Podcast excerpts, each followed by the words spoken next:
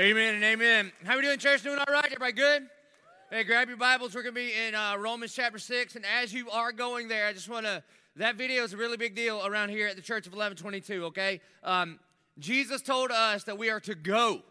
Now, he didn't tell us we have to stay. Praise God. I've been going and going and going, but I come home. The moment I go, I'm like, all right, 12 days and I go back home, all right? But we are to go to the very ends of the earth. It is the command of Jesus. And so, how many of you, by show of hands at all of our campuses, how many of you have been on a mission trip? Raise your hand if you've been on a mission trip. All right, all right. Look around, look around, look around at the hands raised because at the end of the service, you might want to ask those people, what was it really like, okay? Because if you're going to be a 22er, we're going. We're going people, all right? That's what we do. Now, um, if you go to our website, coe22.com slash missions, there's a whole list of the places we're going.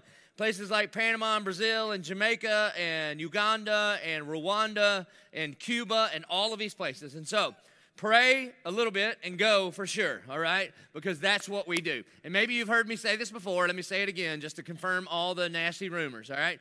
If you're going to be a 22er, you got three years to go. Now, if you're not going to go, then, then we need your seat, all right? And here's why because Jesus makes disciples he discipled his disciples for three years, and then he said, Ready, go. All right, and they went. And so if you're not going to do that, I'm not saying you don't get to go to heaven, all right? You just ain't going with us because we're going, all right? We're going to take the gospel, and there won't be as many people going with you to heaven because you didn't go on a mission trip. So here's what I need you to do. And if you think that's mean, it gets much worse. Stick around for a long time, all right? So that's so I'm being serious. I'm not just saying a joke. Some people are like, ah, he's so funny. I'm not trying to be funny. I'm trying to be for real. So you need to go on a mission trip, all right? If you don't have money, no problem. Every single one of us fall into one of three categories when it comes to missions, all right? We have players, those are the people that go. We have prayers, that means this year the people that aren't going are going to be praying for the people that are. And then we have payers. So all of you not going, you got to pay for everybody else going. Does that make sense? That's how this thing works. So go on the website, check it out, and, and seriously, in this year of deepening, trust me on this one.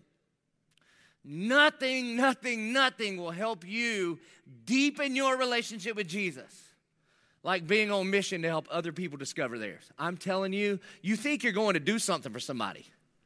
And these people that you go to serve, crazy thing is, God's already there. And He will do more in you as you allow yourself for Him to do things through you. For the sake of your own discipleship, I dare you to go on a mission trip. All right, so enough about that. Romans chapter 6, uh, we're supposed to pick it up in verse 5, but I got to back up to last week's sermon because, because really I kind of overpreached last week. I kind of did half of this sermon in last week, but whatever. You can't remember. I remember. And so essentially what we did, we spent the majority of the time last week talking about baptism, but baptism was just an illustration of what Paul is talking about in Romans chapter 6. And so if you go back to 1, he said this. He says, what shall we say then? And, and what he's talking about is, is in 520, he said, where, where sin increases, grace abounds. And to kind of answer that own question, he says, What shall we say then? Are we to continue in sin that grace may abound? By no means. That means no way, all right? This is an all caps text right there. Uh uh-uh. uh How can we who died to, st- to sin still live in it? That's what we talked about last week. And then he went to baptism as an illustration of what it looks like to, to die to yourself, to be joined with Christ, and to, to join him in his resurrection, and to walk in newness of life. And that, that baptism verses right here in 3 and 4 were just an illustration. He says, Do you not know that all of us who have been baptizo, dunked, submerged into Christ Jesus, were baptized into his death? We were buried, therefore, with him by baptism into death, in order that, just as Christ was raised from the dead by the glory of the Father, we too might walk in newness of life. And so that's where we spent our time last week. And now he's back to the point of answering the question, What shall we say then? Are we to continue in sin that grace may abound? And he's going, No way. Now, verse 5 picks it back up where he left off. For, if we have been united with him, underline that in your Bible, united with him. In a death like his, we shall certainly be united with him in a resurrection like his. So when you become a Christian, what happens is that you and I are united with Christ. Like you can't tell where, where you end and Jesus begins, all right? And, and you think, well, I can tell because I ain't like Jesus at all. Well, I understand. That's why he died on the cross for us because we're, we're a wreck. One of the most beautiful illustrations of this is in Jesus' story in Luke chapter 15. We know it as the prodigal son. And, and when the son, if, you, if you're unfamiliar with the story, there's this kid goes to his dad, says, Dad, uh, uh, you're dead to me. Can you give me my inheritance now? And you know it's a Jesus story because in the story, the dad gives him his inheritance. In my world, that's it'd be like, oh, you want to talk about dead? You're dead now. I mean, I'd be dead, right? Like, daddy, what you gonna give me? He's like, I'm about to show you what I'm gonna give you. That's my daddy, all right? This daddy in Luke 15 is not the same kind of dad. This dad represents God. So this son is like, I, I don't need you. He rejects God. He runs out and does his own thing. The Bible says that he squanders away his inheritance on wild living. It's like prostitution and all this crazy stuff. He ends up feeding pigs which is not, maybe that's a good job. Maybe you think, what's wrong with that? Well, if you're a Jewish kid, you don't feed pigs. That makes you unclean forever and ever, right? Then the Bible says he comes to his senses and he comes home and he's practicing his apology and he's going to try to earn his way back into his dad's estate. And then here's a picture of the gospel. Here's a picture of being united with Christ by grace. The Bible says that the father sees his son who is a long ways off and comes running to him. Jewish men didn't run. So I don't run, okay? I'm biblical. If you see me running, call the police. Something is going horribly wrong. Either for me or some fellow that I'm trying to chase down. You understand? No bueno. And so this guy, this dad, um, at great shame and humiliation to himself, runs to his son, bows down, and embraces him and unites himself with his son. Here's why. Here's why. Because in the first century, anybody that shamed their dad that way, there'd be an immediate stoning. And so, what the dad is doing here is when he unites himself with his son, you can't tell where the son stops and the dad begins. So, if I try to stone you, I could hit dad. You see what's going on there? That's that kind of uniting. And then, and then the dad does three things. He says, Give the boy sandals, because only sons had sandals, servants didn't get sandals. And he's saying, No, no, no, he's not going to earn his way back. This is my son. And then we talk about this robe of righteousness all the time. He takes this robe and he wraps it around him. This is a picture of imputed righteousness, so that when people see the boy, they don't see the filth of the pigsty, they see the perfect clean robe of the dad. This is what Jesus does for us at the cross when not only are our sins forgiven, but his perfect life is counted to us. And then the dad says, put a signet ring on his finger. That was the family insignia. They were saying, Here you go, that's my boy. Now we have been united again. That's what happens when you surrender your life to the Lordship of Christ. Here's why this matters to you. Okay? Here's why this matters. The way John would say it is this, and this is love. Not that we love God, but that God loved us and sent his son to be a propitiation for our sin. Propitiation means a payment that satisfies which means that if when Jesus pushes up on his nail pierced feet on the cross and says, It is finished, this means that the law and the righteousness of God is completely satisfied. And if Jesus is the payment that satisfies and you are in him, that means he, God is not dissatisfied in you. And, and I think if you're a parent, you have this image that God looks at you like you look at your kid. And I know you love your kid, and I know you're a great parent. But for the rest of us, isn't there at least once a week where you look at your kid and you're like, really? Again, are you being serious? You know? Do you listen when I talk? I mean, you have this like, and so you think God looks at you and goes, Are you serious? Again? You said you weren't to do this anymore. And yet, if you're united in Christ, if Jesus is the payment that satisfies, God is not dissatisfied in you. That his disposition towards his son Jesus is his disposition towards you forever and ever. Amen. That is really good news. And so he says, when you've been united with him in his death, and a death like his, when you surrendered your life to Christ, I love this, we shall certainly be united with him in a resurrection like his. Now, this is like, this means that when, just like Jesus came out of the grave, he had a resurrected body there will come a day where the heavens crack open, Jesus comes back, and everybody that's been dead before his return, that we will be, that, that we will be raised up in a resurrected body, a glorified, resurrected body. I don't know what that means, but at 44 years old, it sounds awesome. I mean, it just does. I just want, this is just for my own benefit, all of our campuses. If you are my age or older, 44 years or older, women, you can lie a little bit if you want to, but you've been, hey man, you're justified. All right, so if you're my age or older, would you just raise your hand? 44 and up, raise your hand, look around. Praise the Lord, praise the Lord. Okay, good, good, good, good. All right. If you are under 44, would you please raise your hand? Just raise them up high. Raise them up high. Okay, all right. God bless you too. All of our campuses. If you're like in your 20s and early 30s, would you raise your hand? I just need to see this. Raise them high, lift them up. All right, thank you. Praise God. I'm glad you're here. All right, good. Man, God bless you in your 20s and early 30s. This doesn't mean a lot to you right now, but it's going to mean more. There's this idea in the scriptures of a resurrected body, that our bodies will be glorified. Like, we're not going to be spirits or angels. Angels are a totally another thing. We are going to have this glorified, resurrected body. Like, where there are no aches and pains anymore. Can I get an amen for the 40 and up crowd? I mean, I wake up in the morning and I'm like, oh my God, oh. And Gretchen's like, what did you do? I don't know. I don't, I don't know. Or the craziest thing, you'll be in your car and you'll like reach over with the wrong hand to the radio and you're like, ah, oh, okay. Oh, right? Or you do these self exams, you do this, you'd be like, oh my gosh, I got something right here. Oh, good, I got another one. I got it, I'm fine. I'm not gonna die. I have two. I have two of these. They match. You do. So when you're, you're 20, that's what's, what's coming, okay? And, and it gets worse. Like by the I'm telling you, man. You age like a roll of toilet paper, do you not? First slap around takes a minute. By the end, it's like, it is gone. I think that's in the Proverbs. I don't know if that's true, but I feel like it should be. But it's true, all right? And so, and so if you're in your 20s, man, God bless you and your and your tight skin and your hair and Somebody asked me one time because my beard, you know, it's obviously getting pretty gray, and they're like, "Hey, are you gonna color your beard?" And I was like, "For what?" Somebody had the nerve to look at me and go, "To look younger."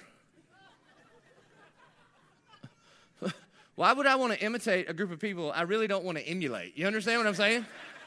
nah, man. what God has given you guys in things like flexibility and can stay up late, He has given us wisdom. Think past the weekend. Things like that, okay? So it's, but anyway. So there is that that's coming one day for us all. Praise God. But it's not just united with him in a resurrection like his one day in the sweet by and by. There is all those, also this union with him in resurrection in this life. Remember, that's how last week ended that we would be that we would be raised just as Christ was raised from the dead by the glory of the Father, that we too may walk in the newness of life. That means walk present tense right now.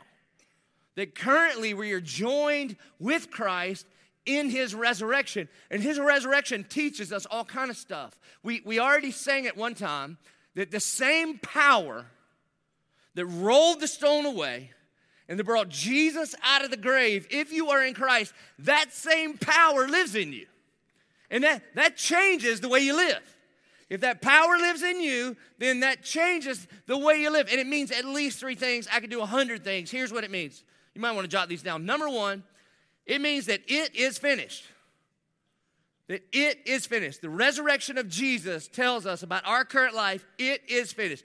When Jesus on the cross said, It is finished, an earthquake hits Jerusalem and it cracks right through the temple. And here's why this matters there was this curtain that separated the presence of God from the people of God. It was this little room called the Holy of Holies, and only perfect people could go in there, which means there's none. One guy would, would sanctify himself for one day and go in there and do some stuff, all right? And if he messed it up even once, he was a dead guy.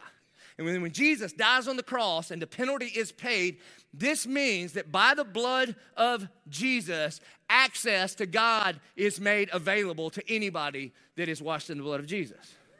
And so here's why this matters this means that not only is the curtain torn, but Jesus ascends to the right hand of God the Father, and the Bible says he is at the right hand of God the Father, talking about you right now.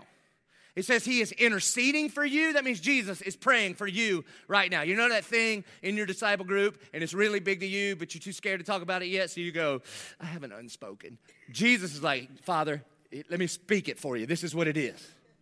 This means that, that Jesus is pointing out to the Father, not that he needs pointing out, but this is how they like to roll. Every time that you are not ashamed of the gospel of Jesus Christ, but you point people to the cross, then Jesus goes, Yep, there they go again. And that you and I, by the blood of Jesus, have access to the Father. So here's, here's the resurrection tells us, and if that is true, you should pray. You should pray. Why? Because the Almighty Sovereign King of the universe just happens to be your dad, and he says, Come on, bring it on. Would you talk to me? Do you know how sometimes after the service, there's a group of people that want to say hey to me for whatever reason, or me pray for them, or whatever it is. I, I, I don't know why in the world you would wait to talk to me, but whatever. If you do, I ain't going to leave. I'll be the last one to leave, no problem. But guess who never waits in line? My kids. My kids can walk to the front and then go. They, I did teach them this thing. When I'm talking to an adult, you got to do the hand on thing, right? And so they just put their hand, they just go there and got the hand on me. And then they'll be like, you know, they try to get my attention, all right? You have the ac- access to your Father too, same way. And so, because when Jesus says it is finished, access to God through his blood is made available, you should pray. And you should worship. You should worship. You don't need me to worship for you. You worship. You have total access to the presence of God. It is what Peter will call the priesthood of the believer. Do you realize this? Those of you that grew up Catholic, I got crazy news for you. If you know Jesus, you're a priest. All right? Confess to him, you ain't got to confess to somebody. Got it? And then not only that, you repent. And do you know why you repent? Because access to the Father has been made available. So when we sin, we no longer have to run from Him, we can run to Him. Why? Because Christ is a propitiation for our sin and the payment has already been made. And when you run to Him, you're not asking for forgiveness, you're actually confessing the forgiveness that has already been accomplished for you at the cross. This is what the resurrection teaches us. That's just one thing that it is finished. The resurrection teaches us that He is not finished with us. That, that God is not finished with us. That He sent the Holy Spirit as a deposit in you to do a bunch of stuff. But here's a couple things that the Spirit in you does the Spirit comforts and convicts you, never condemns you. Therefore, now there is no condemnation for those who are in Christ Jesus. But sometimes you're sitting in here, you got your Bible open, you're listening, and I'm talking about some stuff, and you go, oh gosh, did you email him? That's what you think, all right? And it's the Spirit of God convicting you by His grace and mercy. It's God's kindness that He would dig around in your soul and He would go, Bro, you got to quit being so selfish. And He comforts you. Like you have situations in your life and He gives you a peace that transcends all understanding. Why? Because he's not finished with you. And this is the way God Almighty disciples you. He may bring another human in your life to be an, to be an instrument of that discipleship, but the real discipler is the Holy Spirit of God. And then He also sanctifies and strengthens you. He sanctifies you. That just means that you, by the power of the Spirit working in you, become more and more like Jesus over time, not overnight. And He strengthens you in order that you would be a strong member in the church to accomplish what God has called the church to do. And the way that he strengthens you is primarily in two ways. It's through it's through gifts and fruit. Gifts and fruit. This is what the Spirit does in you. This is what the resurrection teaches us.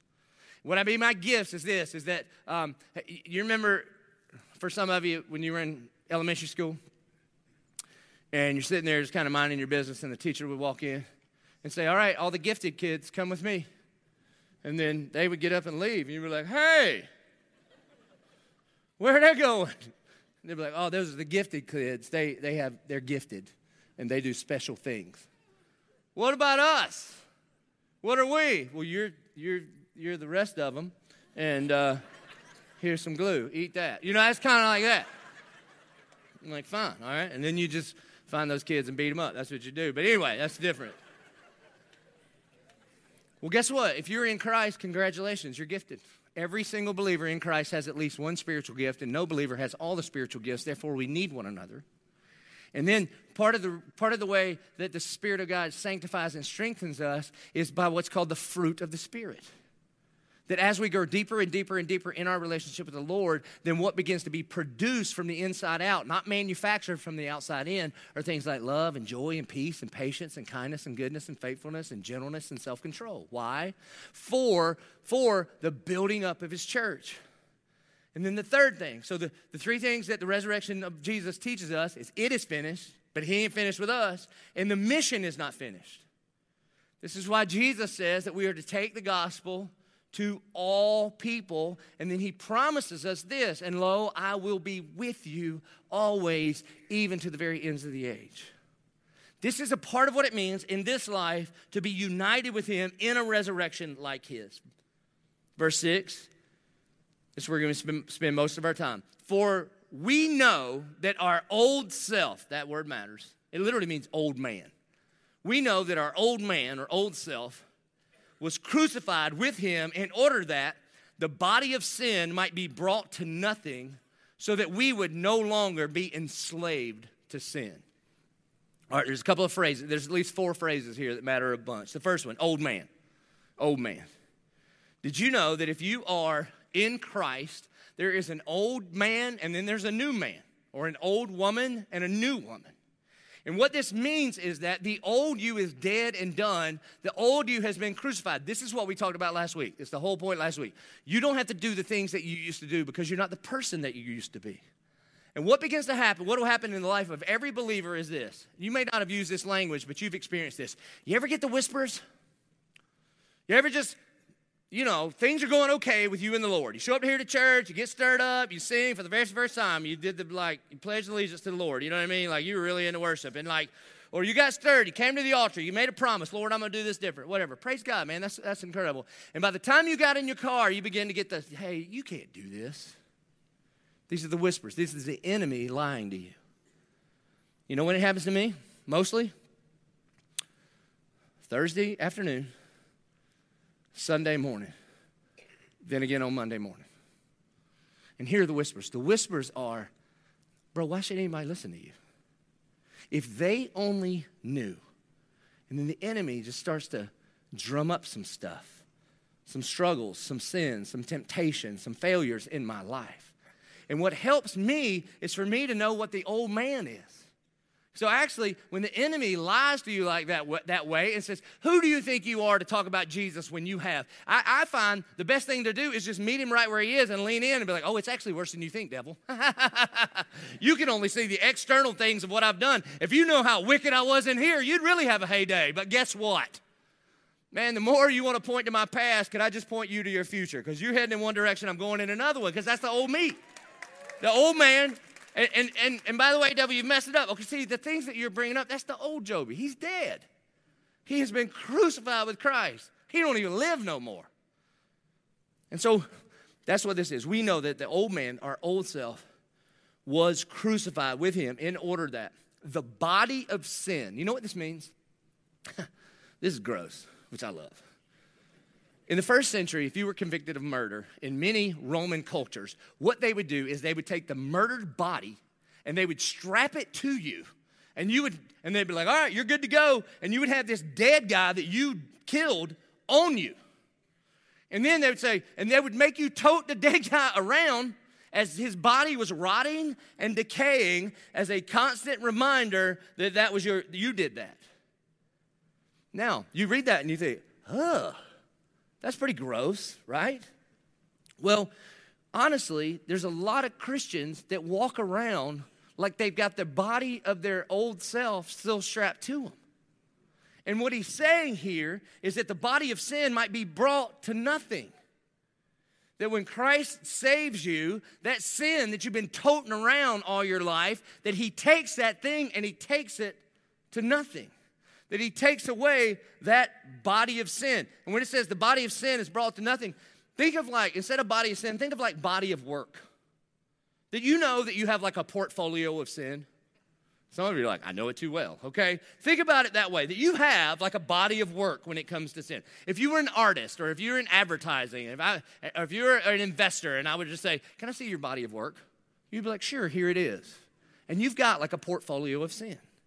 And if you were to sit down with Jesus and he was leafing through it, he'd be like, Oh, hmm, well, isn't that interesting? Oh, that's just gross. That's what he would do, right? And yet, when we know that our old self is crucified with him, in order that that body of sin, that portfolio of sin, might be brought to nothing. Here's the way Paul would say it in the book of Colossians, chapter 2, verses 12 through 15. He says, very same language, having been buried with him in baptism, in which you were also raised with him through faith in the powerful working of God, who raised him from the dead and you who were dead in your trespasses and the uncircumcision of your flesh, God made alive with him, having forgiven us all our trespasses. Now he's going to talk about this same body of sin or body of work. Verse 14. By canceling the record of debt that stood against us with its legal demands, this he set aside, nailing it to a cross. This is what Paul is saying here in Romans that he took your portfolio of sin that you've been dragging around like a big rotten dead corpse on your back all your life, and in Christ, he goes, Hand me that. And he takes the portfolio of sin, the things, some things that we're proud of and we shouldn't be, and a whole bunch of junk that we're ashamed of. And he takes that thing and goes, I'll take it. And he cancels the record by nailing it to the cross. That when Jesus Christ was nailed to the cross, if you put your faith in him, that your portfolio of sin has been nailed to the cross. And then when that happens, he disarmed the rulers and authorities and put them op- to open shame by triumphing over them in him. Therefore, the enemy has no hold on you anymore. Why? Because he took that body of sin and he nailed it to the cross. Therefore, the enemy is, is weaponless. He is, he is, he is disarmed, is the way he says this. So he's got no power over you anymore. So why do you let him? You see, sometimes we just have the wrong mindset. We forget who we are. The enemy comes after us with temptation and we forget who we are. This happened a couple years ago, but I was, me and my kids were out and we were feeding the, the geese. who's got like 10,000 geese in the front yard? All right, good, great. Why do you go on hunting trips to Canada? You could just kill them at my house, all right? So, anyway, so we're out there feeding the geese, and then this one comes up and is kind of being aggressive. My kids are smaller. And, and she has some little baby ones. And the baby ones are over there. My kids are trying to pet them. And then mom was over here and starts getting, you know, super aggressive. And at first, she's coming at me. She's, you know, and I'm like, I'm getting kind of nervous. And I'm like, oh, here she comes. And I'm getting my kids. And I start to run away. And then I think, hold on just a second. That's a goose. It, it don't have teeth. It don't have. It doesn't even have like a sharp beak. I mean, it's like a butter knife. For, it doesn't have talons or claws. Or what's a goose going to do to me? It has been somehow, by the sovereign hand of God, it has been disarmed. What? Is, that's all it can do. It can. The worst it could do on its best day is goose you. Just went and go. Oh, okay, you got me. All right. So in that moment, I realized who I am and who that is, and turned around and thought, uh-uh, I don't think so, right? I didn't kick it. Far. So when you realize that you have been crucified with Christ, it's no longer you who live, but Christ that lives in you, then the enemy has no power over you. At best, he's like a goose. This is what, this is what he's saying when he says, We know that our old self was crucified with him in order that the body of sin might be brought to nothing, so that we would no longer be enslaved to sin. That, that you're no longer enslaved to sin. This sin is not your master, Jesus is. Period. I mean, sin doesn't get to tell you what to do, only Jesus does. Sin doesn't get to tell you who you are, only Jesus does. And the reality is, is that a human being, none of us own ourselves. We are all owned by something. And we were created to be owned by God, but He is the only master that does not oppress. This master sets us free. This is what He's talking about here. Because you will be, you will belong to someone or something. And if you think, not me, then you're probably a slave to your own pride. You want to know what you want to know what you belong to? It's where your heart's affection goes, it's where your checkbook goes, it's where your calendar goes, it's what you worry most about, it's what you fear most, it's where your hopes and dreams go. All of that points to what rules you. And what Paul is saying here is your ruler is no longer sin. That if you have surrendered your life to Christ, your master is your father who loves you and sets you free. Verse 7 For one who has died has been set free from sin. This means that you are free from the penalty of sin, you are free from the power of sin, you are free from the presence of sin. You got to grab onto this. We're going to spend more time in Romans 8 on this, but, but you are set free from the penalty of sin. That's called justification. That means when you die in Christ, you hear, Well done, good and faithful servant. You are set free from the power of sin. This is sanctification. This is God transforming you over time, not overnight, where sin no longer reigns and rules over you, but Christ reigns and rules over you. So you don't, this doesn't mean you're perfect, but this means that Christ is perfecting you and that one day we will be set free from the very presence of sin. Not only will we be in our glorified bodies, but there are no tears, there are no aches and pains, there is no cancer, there's not even the presence of sin and the things that come along with it. For one who has died has been set free from sin. Verse 8. Now, if we have died with Christ, we believe that we will also live with him. We know that Christ, being raised from the dead, will never die again. Death no longer has dominion over him. For the death he died, he died to sin once for all, but the life he lives, he lives to God. So you also must consider. That word consider means like, so you must also count or reckon or know or believe. Like if you're united in Christ, and nobody here would think that Jesus is going to die over and over and over again, then you also must consider yourselves dead to sin and alive to God in Christ Jesus. The examples I use over and over and over, and I'm going to continue to use them because they're from Scripture. John chapter 11, Jesus goes to the tomb of Lazarus. He's been dead four days.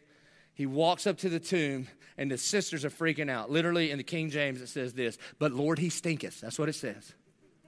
And then Jesus says, Lazarus, come forth. And the dead man is resuscitated and he's alive again. And he comes hopping out the grave. And then Jesus commands him, take off the grave clothes. Why? Because living people don't wear a dead man's clothes. And so this is what he's saying. If you are dead to yourself and alive in Christ, then how could you possibly continue to walk around with a dead man's clothes? They don't fit you anymore. It's not just that sin is bad. It's sin is not, it doesn't fit you anymore. That's not who you are greed and jealousy and covetousness and lying. It just doesn't fit you anymore, darling. You should clothe yourself in Christ because you are a new creation in Him. Or at the pools of Bethesda, we talk about this all the time. At the pools of Bethesda, Jesus comes to, to a man who is a crippled man laying on a mat, a nasty, nasty mat. And he says, Take up your mat and walk. And immediately the man gets up, rolls up his mat, and he walks. And it would be crazy if three weeks later you bumped into the guy and he's laying on the mat again. You'd be like, What are you doing, man? That's gross. You don't have to lay back down in that. And so, as a believer, when you have been set free from sin, when we go back to those old ways from a heavenly perspective, that's what it looks like. What are you doing? Quit laying back down in that filth and that greed and that insecurity. What are you doing? You can walk, so pick it up and walk. Quit laying in it. See, that's different than quit doing bad stuff, isn't it? Or how about this one? Especially since it talks about Christ, that he, he died to sin once and for all, but the life he lives, he lives to God. Imagine if on the third day, when the disciples came, like on Easter, when the disciples came to the tomb and the stone was rolled away and they saw the angel and they're like, and the angel said to them, Don't be afraid. But he's still sitting in there. And they stuck their heads in and the resurrected Christ is in, sitting in the grave. And they were like, Hey, boss, what are you doing? He's like, I'm alive. Well, what are you doing in here? I don't know. I think I'm just going to stay in here. And then 2,000 years later, we all go to Jerusalem on our tours, right? And we go to see all of these, you know, the Sea of Galilee and Capernaum and all this stuff. And then you go to the tomb and he's still in there. Hey, everybody. Uh, Lord, what are you still doing here? I don't know. I think I'm just going to stay in here. But isn't this a grave and you're alive? Living people shouldn't hang out in graves. I just kind of like it. I think I'm just going to hang out in here. That seems crazy. I hope the Lord has a sense of humor for people like me, all right? But the reason I say that, you would look at that and you'd be like, hold on, hold on, hold on. What do you, why are you, you, this is crazy. God did not resurrect you from the grave for you to sit in this thing your whole life. And there's a whole bunch of people that are good with just Jesus resurrecting them, but then you don't get on with living in the newness of life. You're just sitting in the same tomb that he resurrected you from. That would be crazy. What are you doing? Man, we, we have some people in our church some amazing disciples of Jesus. There's this guy, and I'm really not going to tell you who he is because I really didn't check with him. And um, and, he, and he, he's been in our church for a while. And he was so moved by the stories that I've told about, about our compassion churches that we've planted. And, and in Brazil, there's some churches that we've planted around this area. And a whole bunch of the people in Brazil, they, they rummage through the dumps, through the trash heaps Eh, to make a living, to eat out of the trash. And it's like families and generations of people have been doing this. And it's one of the saddest things I've ever seen. Literally, children wrestling with vultures over a piece of meat. I mean, it's the saddest thing I've ever seen. And so we've planted a bunch of churches around there to do something about it. Well, this brother in our church, he just happens to work for a trash company. And he ain't exactly driving the truck. He's like the he's like the dude. He's the president, CEO of the whole thing. It's a big, big deal. And so in hearing about that, he was so moved that he went and joined the board of like the largest trash or the waste company in Brazil because he's going to do something about it. Now, hit pause right there. Let me give you just a one off, little free little sermonette. If you're a Christian and you find yourself in a position of power, whether it's economic power, uh, racially, socially, whatever it is, if you're a Christian the matter of fault is irrelevant to us. The matter of responsibility is everything to us. So if you are a believer in Jesus and you find yourself in a position of power, the Bible says that we are to use a position of power for the sake of biblical justice. And biblical justice is not just striking down those in power or striking down those who have um, enacted injustice, it is also reaching your hand down to help up the people who have been treated poorly and to change the systems and structures in our world that we have authority and power over or influence over so that we not only declare the gospel and we not only demonstrate the gospel in the way we treat each other, but we also display the gospel by bringing heaven to earth and making all things new. That's what this brother is doing down in Brazil and, and dump by dump, they are changing things. He is starting, um, he, he's, he's building recycling centers. These companies are building recycling centers right next to the dump, and they go into the dump and they say, hey, you have a skill of sorting through trash and pulling out what is valuable. We want to employ you. So now you don't have to stand knee deep in the trash anymore. Why don't you come work in here in a clean, safe environment and we'll give you a paycheck? That's what biblical justice is, by the way. Amen? It's legit. You know what their biggest problem is? They can't keep the people from going back to the dump. And you scratch your head and you look at that and you be like, why? If you had this job and you had this new life and you had a paycheck, why in the world would you keep digging through the trash in the dump up to your knees in the waste? And heaven would look at Christians and go, yeah, we were going to ask you the same thing. We've been redeemed, we've been rescued. We have been taken out of the trash heap, and God has given us a new identity and a new job, a new, a new person.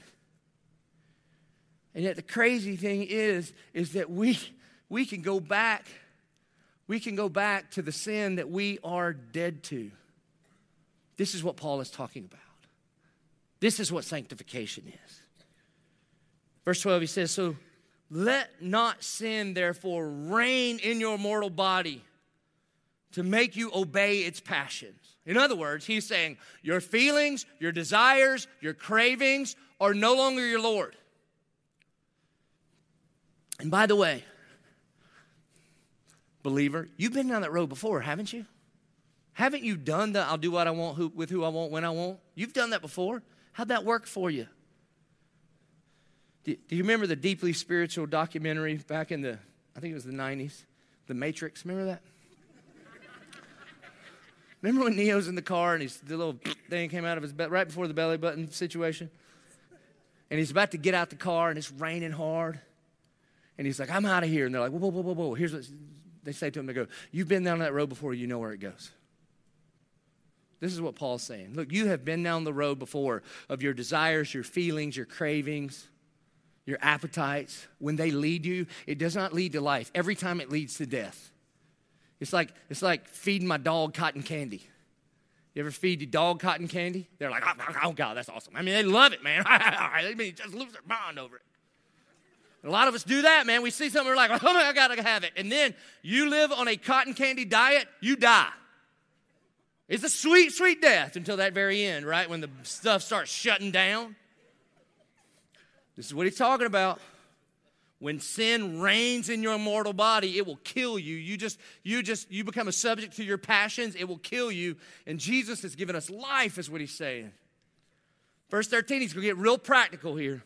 He says, Do not present your members, that means like the parts of your body, to sin as an instrument for unrighteousness, but present yourselves to God as those who have been brought from death to life, and your members to God as instruments for righteousness. In other words, this is not just a philosophy that we have to take action here.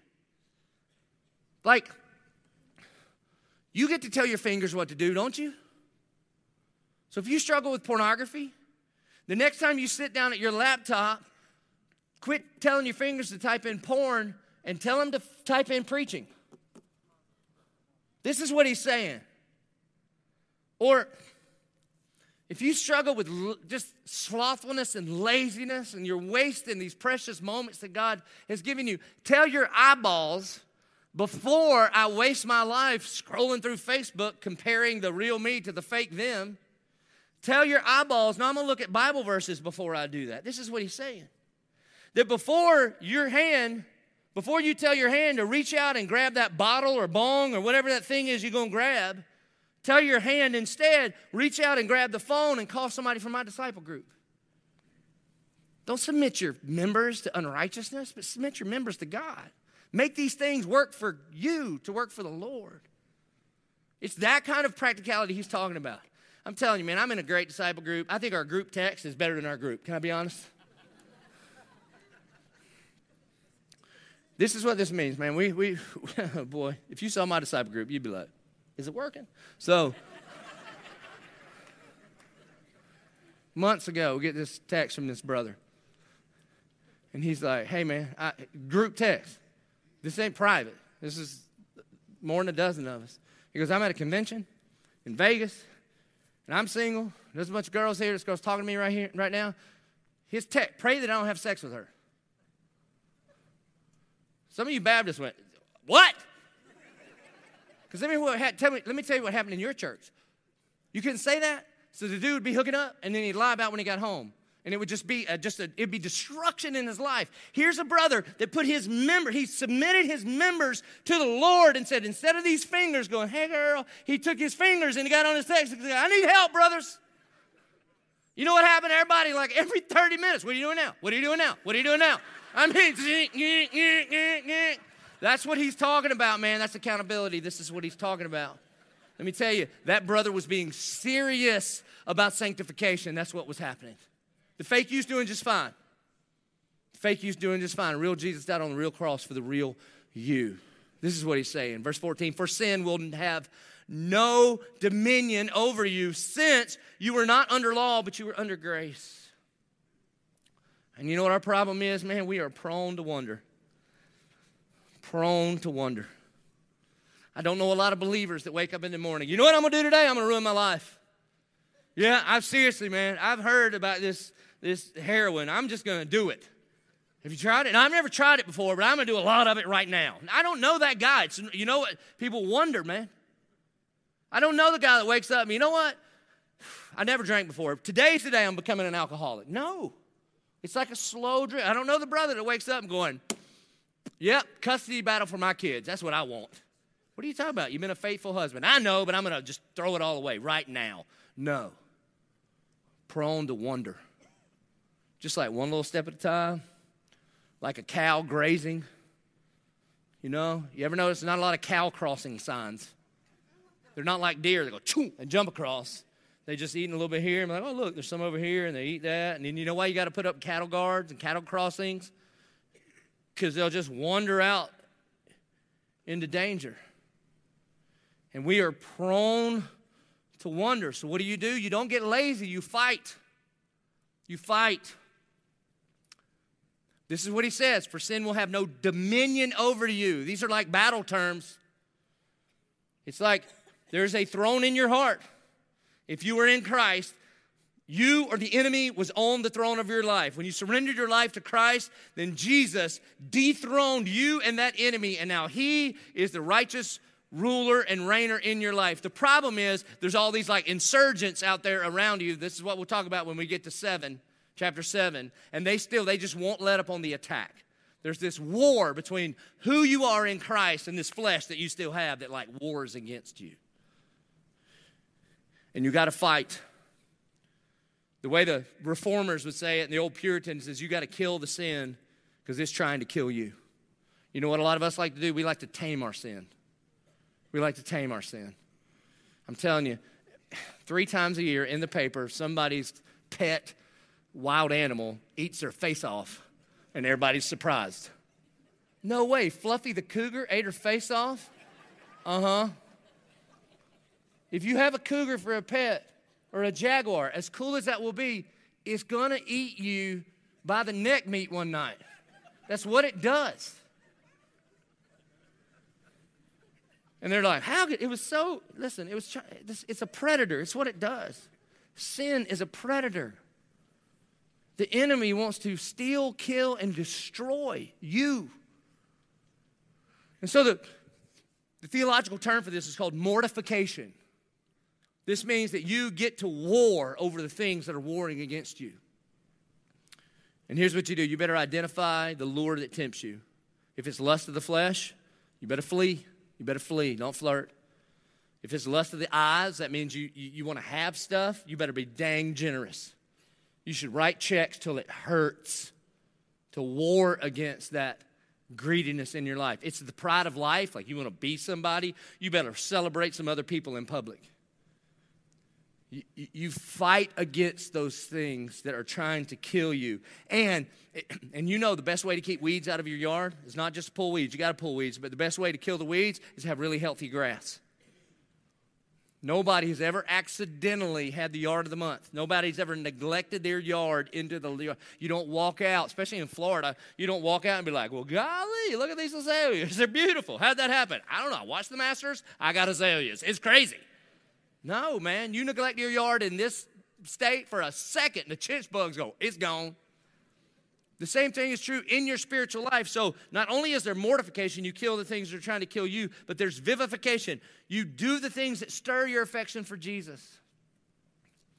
I was going to give you a list of them, but I, we have a really great tool on our website. It's called the Discipleship Journey. If you go to coe22.com slash disciple groups, you can download this thing. There's a 10 minute video of me talking about it. And it, somehow, I think we filmed it two years ago and I look 12 years younger, so imagine that. But, and all it is is a bunch of questions you should ask yourself. It will help you identify how to stir your affections for Jesus. And it's also on the app. Now, here's the honest, here's, here's the truth about six of you will do it. About six people are going to do it. And the problem with that is here's the problem, man. Because you'll look at something like this and you go, I got this. I'm telling you, bro, you ain't got this. You'll never meet the person walking closely with the Lord that accidentally wandered into that.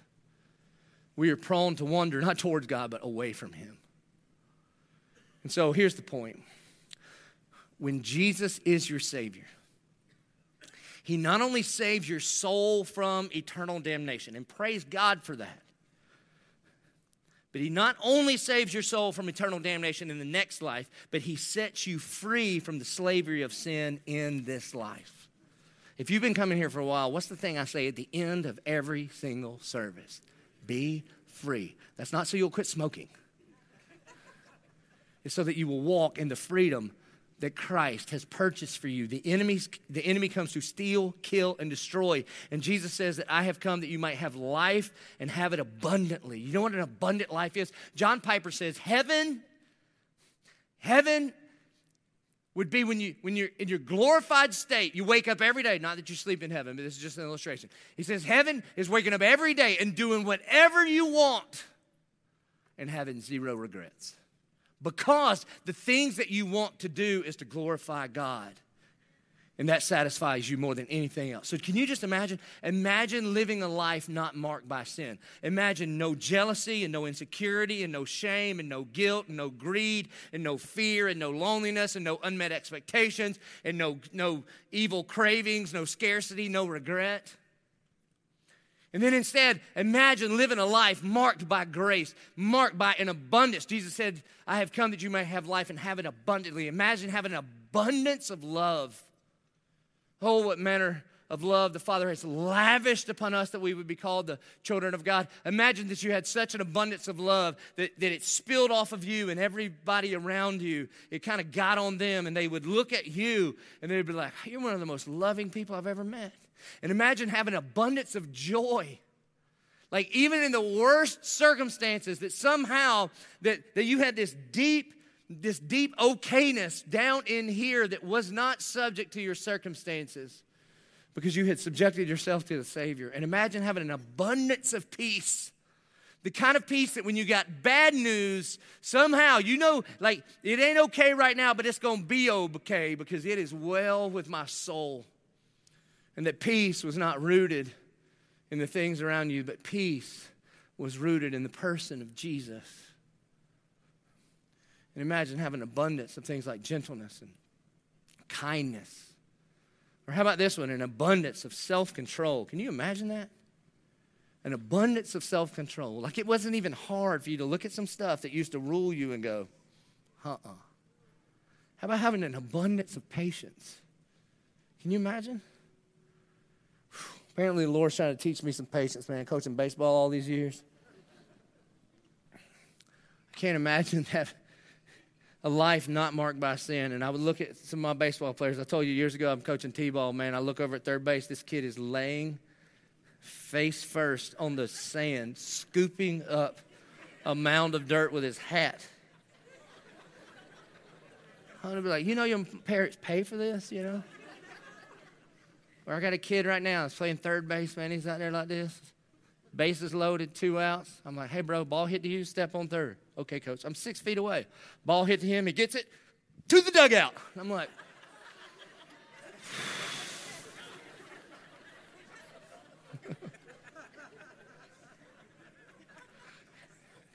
in that moment, I got to remember, okay, that, the, the Joby that would strangle him is dead. That's you're dead, man. That's dead, dead.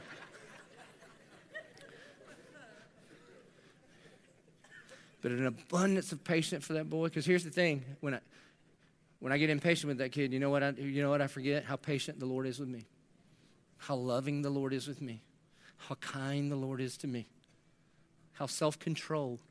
The Almighty Judge of the universe. When I sin, He didn't go, "All right, remember that wages of sin? It's over for you." No, no, no, no, no, no. Even God was self-controlled towards me. And that life, that life, that life is marked not by law, but marked by grace.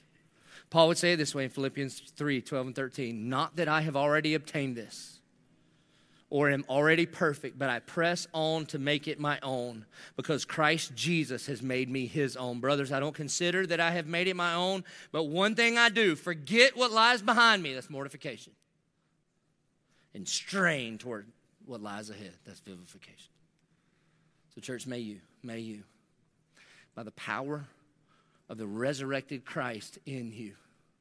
May you forget those things that lie behind. Why? Because the old you is dead And may you walk in the power of the resurrected Christ in you and do the things that stir your affection for him. And that's what it means to walk in the newness of life. Would you please stand and pray with me? Our good and gracious Heavenly Father, God, we love you more than anything because you're the only one worth it. And God, I thank you that this is love. Not that we love you, but you loved us first. And you sent your son as the payment that satisfies on our behalf. And so, God, I pray for every, every single person. Lord, I pray that first and foremost we would find our identity in you. And as we understand that we have been united in you, that the same power that brought you out of the grave and back to life, that same power lives in us and changes everything about the way we live. And that we would build our lives not on the fickle things of this world, the lust of the flesh and the lust of the eyes and the pride of life, but we would build our life on the solid rock that is Jesus Christ, our Lord and Savior. We pray this in Jesus' name. Amen.